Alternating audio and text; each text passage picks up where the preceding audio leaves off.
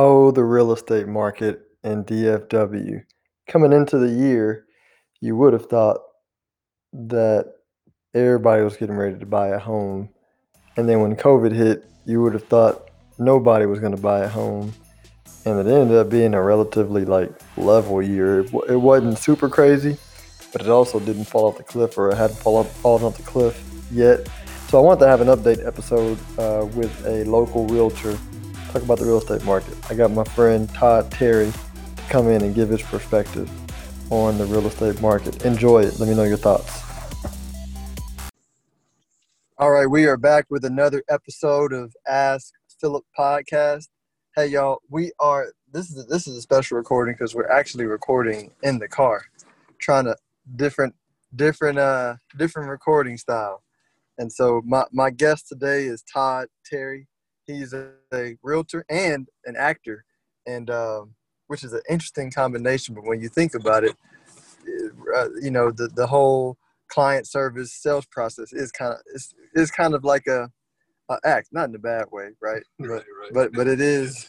You know, sometimes you don't you don't feel like dealing with tough issues, and you got to put on a smile on your face and get it done. So thanks for coming on the show. Todd. Thanks, man. Yeah, I've, I've heard people say, "Are you acting like you're being a realtor?"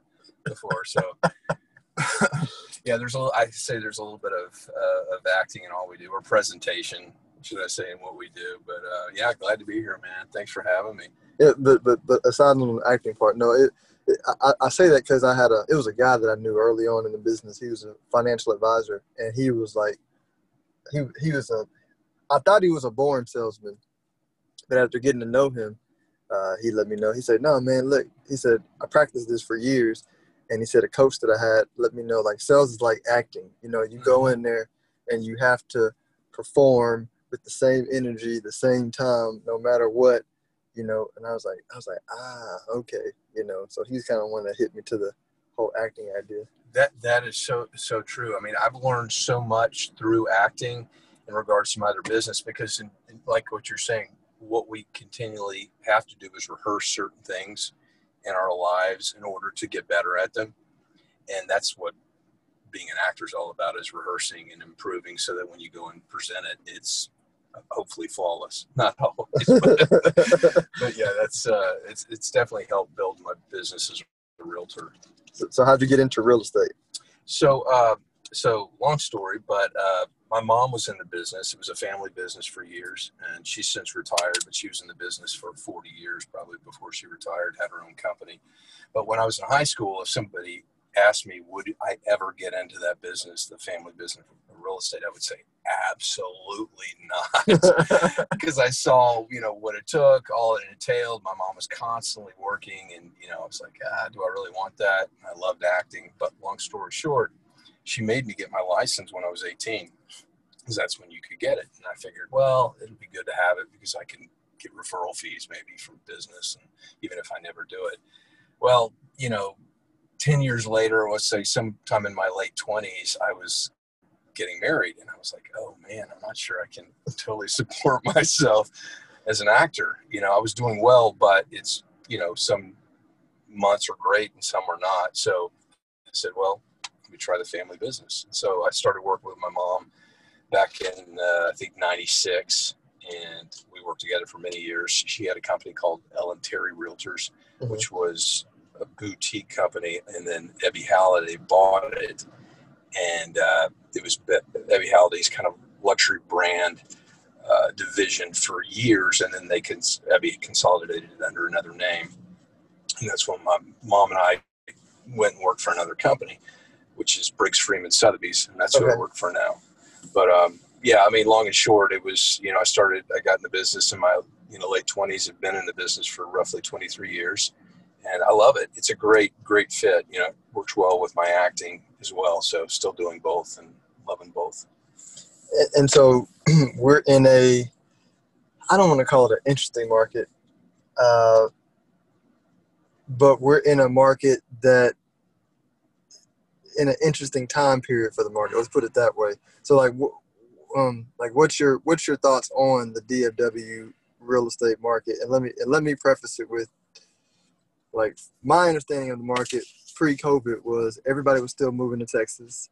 um, and so uh, that was kind of a, a, factor. We still had a lot of millennials who had not really bought homes yet for a whole host of reasons, mm-hmm. and so that so for me, I was like, man, this market is going to be crazy for a long period of time pre-COVID, and then COVID happened, and it feels like market hasn't really been affected much. Yeah, it's it's really interesting because I was thinking last year. I, I have this philosophy, and it's not my philosophy. I think it's somewhat well known that every 10 years, give or take, the market corrects itself in some way. And, uh, and I've seen that historically since I've been in real estate. You know, back in, I'd say 2001, we had the dot com crash, and then mm-hmm. 2008, which is less than 10 years, but then we had the whole stock market crash and whatever you call it, where they were messing with the mortgages. mm-hmm. But um, and so we've been. It's been 12 years. I'm like, we, we can't keep going up, can we?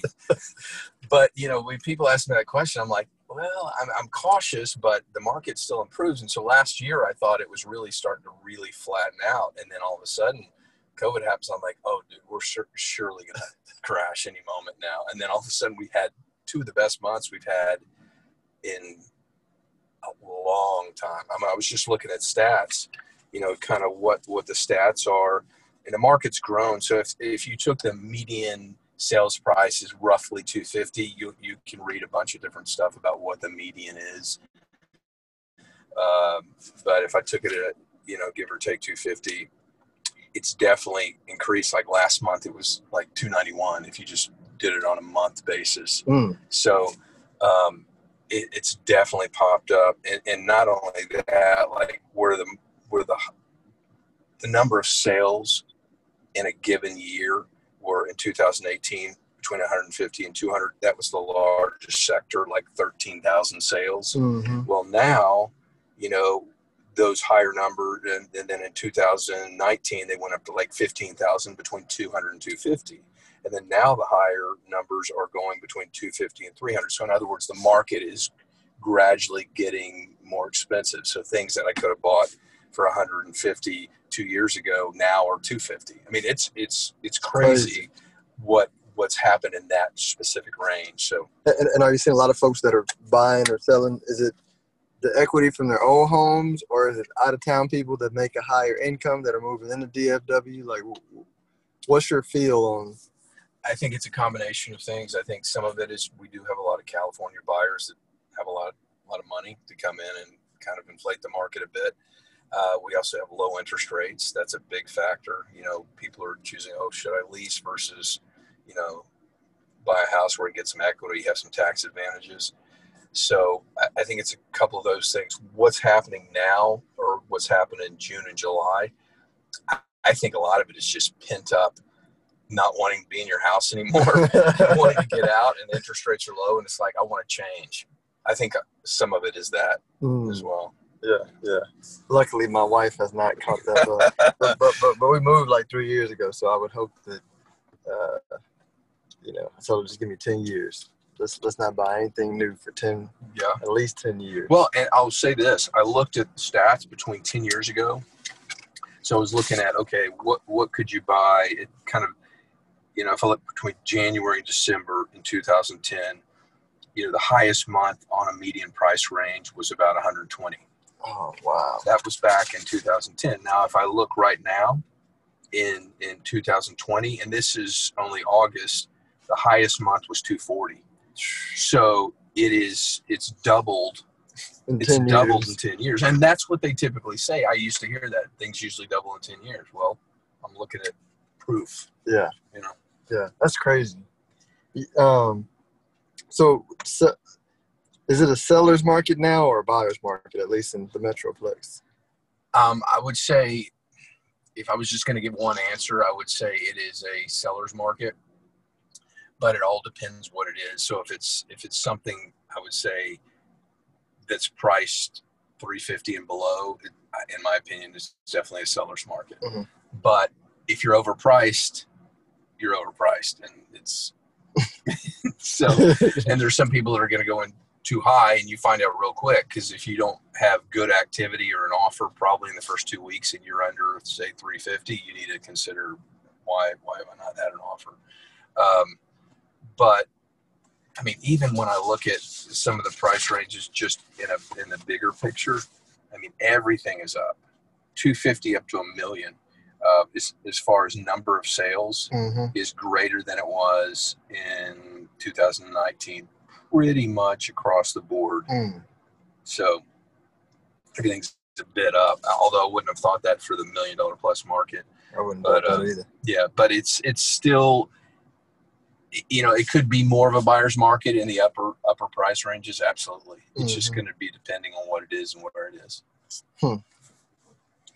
And then, um, and so you kind of covered this hot hot price points, the slower moving price points. So I'm, I'm probably going to assume the hot ones are the yeah under 350. Yeah, you know, I, and I would say maybe under what jumbo mortgage money is, which is under five, whatever, five ten. Um, those things are probably moving pretty fast in general. Um, I've been showing some new construction lately, and I would say, you know, I think the new construction starts have gone up, um, but there was probably a little lack of inventory because per- permits, I think, in the first quarter kind of slowed, but uh, that is starting to beef up a little bit. So, um, Mhm. but, yeah. And then, are, are you finding millennials are starting? Are, are, are millennials starting to get older? I'm a, I'm an old millennial, but Yeah. you know, are the other millennials, the younger millennials, starting to settle down and buy some homes in the suburbs or something like that? Yeah, I it's funny. Um, I have.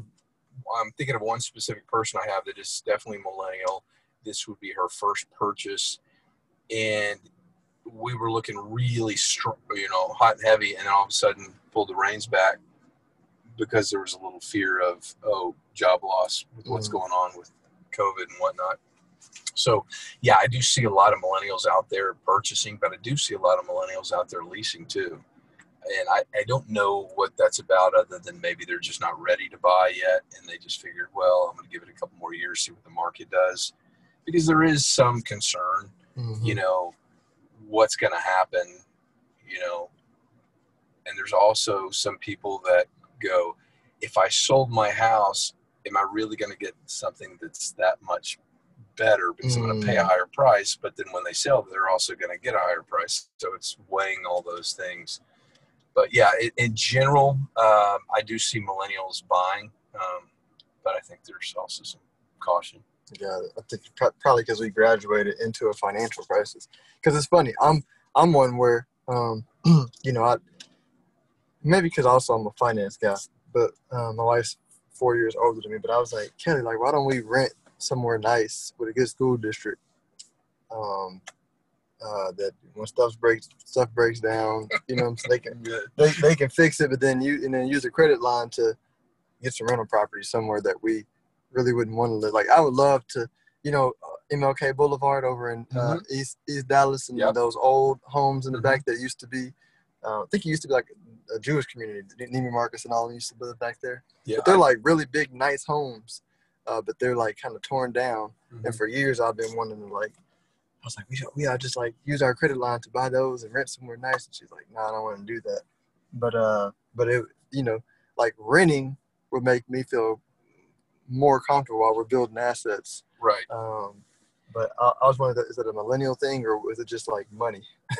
Yeah, I don't know. I think it's money. Some of it's driven, you know, driven by obviously credit, credit scores. If somebody can, you know, if they're able to purchase. Um, some of it may be parent caution with some of these younger millennials. You know, because what millennial age is what twenty six to forty, give or take. Yeah. maybe? Yeah, it's basically like um, um, some say 80, some say 82. My my thought was always if you graduated high school 2000 to you know when when we started graduating high school is what I, is what I would call, I thought a millennial was, Yeah. which which is about that 80 82 range. Yeah, yeah. So I graduated 02. I graduated in eighty five, so I'm, a little older.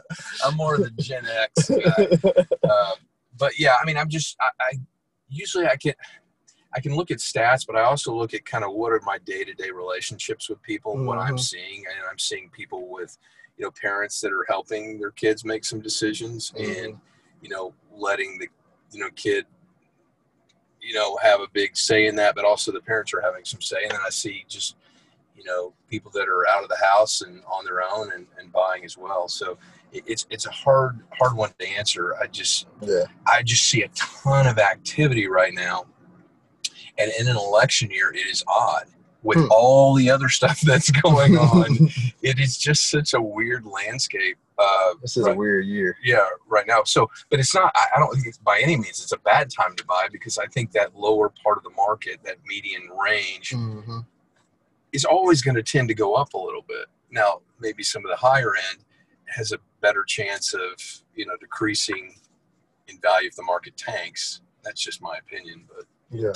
Yeah, no, I, I, I think it is a good time, especially if you're in Texas, in my opinion. Because my opinion is Texas is only becoming more competitive to businesses uh, to move here because West Coast and East Coast is crazy from a cost of living standpoint and doing business. So I'm like, yeah you have no state income tax which is Mhm. you know i hear a lot from people that are moving from california where they're paying what 13% now or something like that. Uh, cost of living is better you know especially when you're buying under a certain price range you have some tax advantages assuming you know what your income qualifications are. And, but uh, yeah i always think there's some great advantages of buying a house and building equity over time. You know and if you have that long-term game plan kind of like you were talking stay in a house for 10 years you know you're usually pretty good you're gonna you're gonna ride the market in and out but yeah, you know. yeah. Let- Let's hope my wife sticks to that. Uh, um, and so these these are going to be more like um, questions about um, just business, right? Right. Less real estate. So you've been doing it for 23 years. How how have you successfully built? Because it's not easy. It's a lot of realtors that are here for five years and done. right Um, so how have you successfully built the clientele and been able to keep growing over a 23 year period of time? I'd say the majority of my business has been referral business. Uh, I had a great teacher with my mom who had been in the business, owned her own company for years, you know, and she was a really big marketer.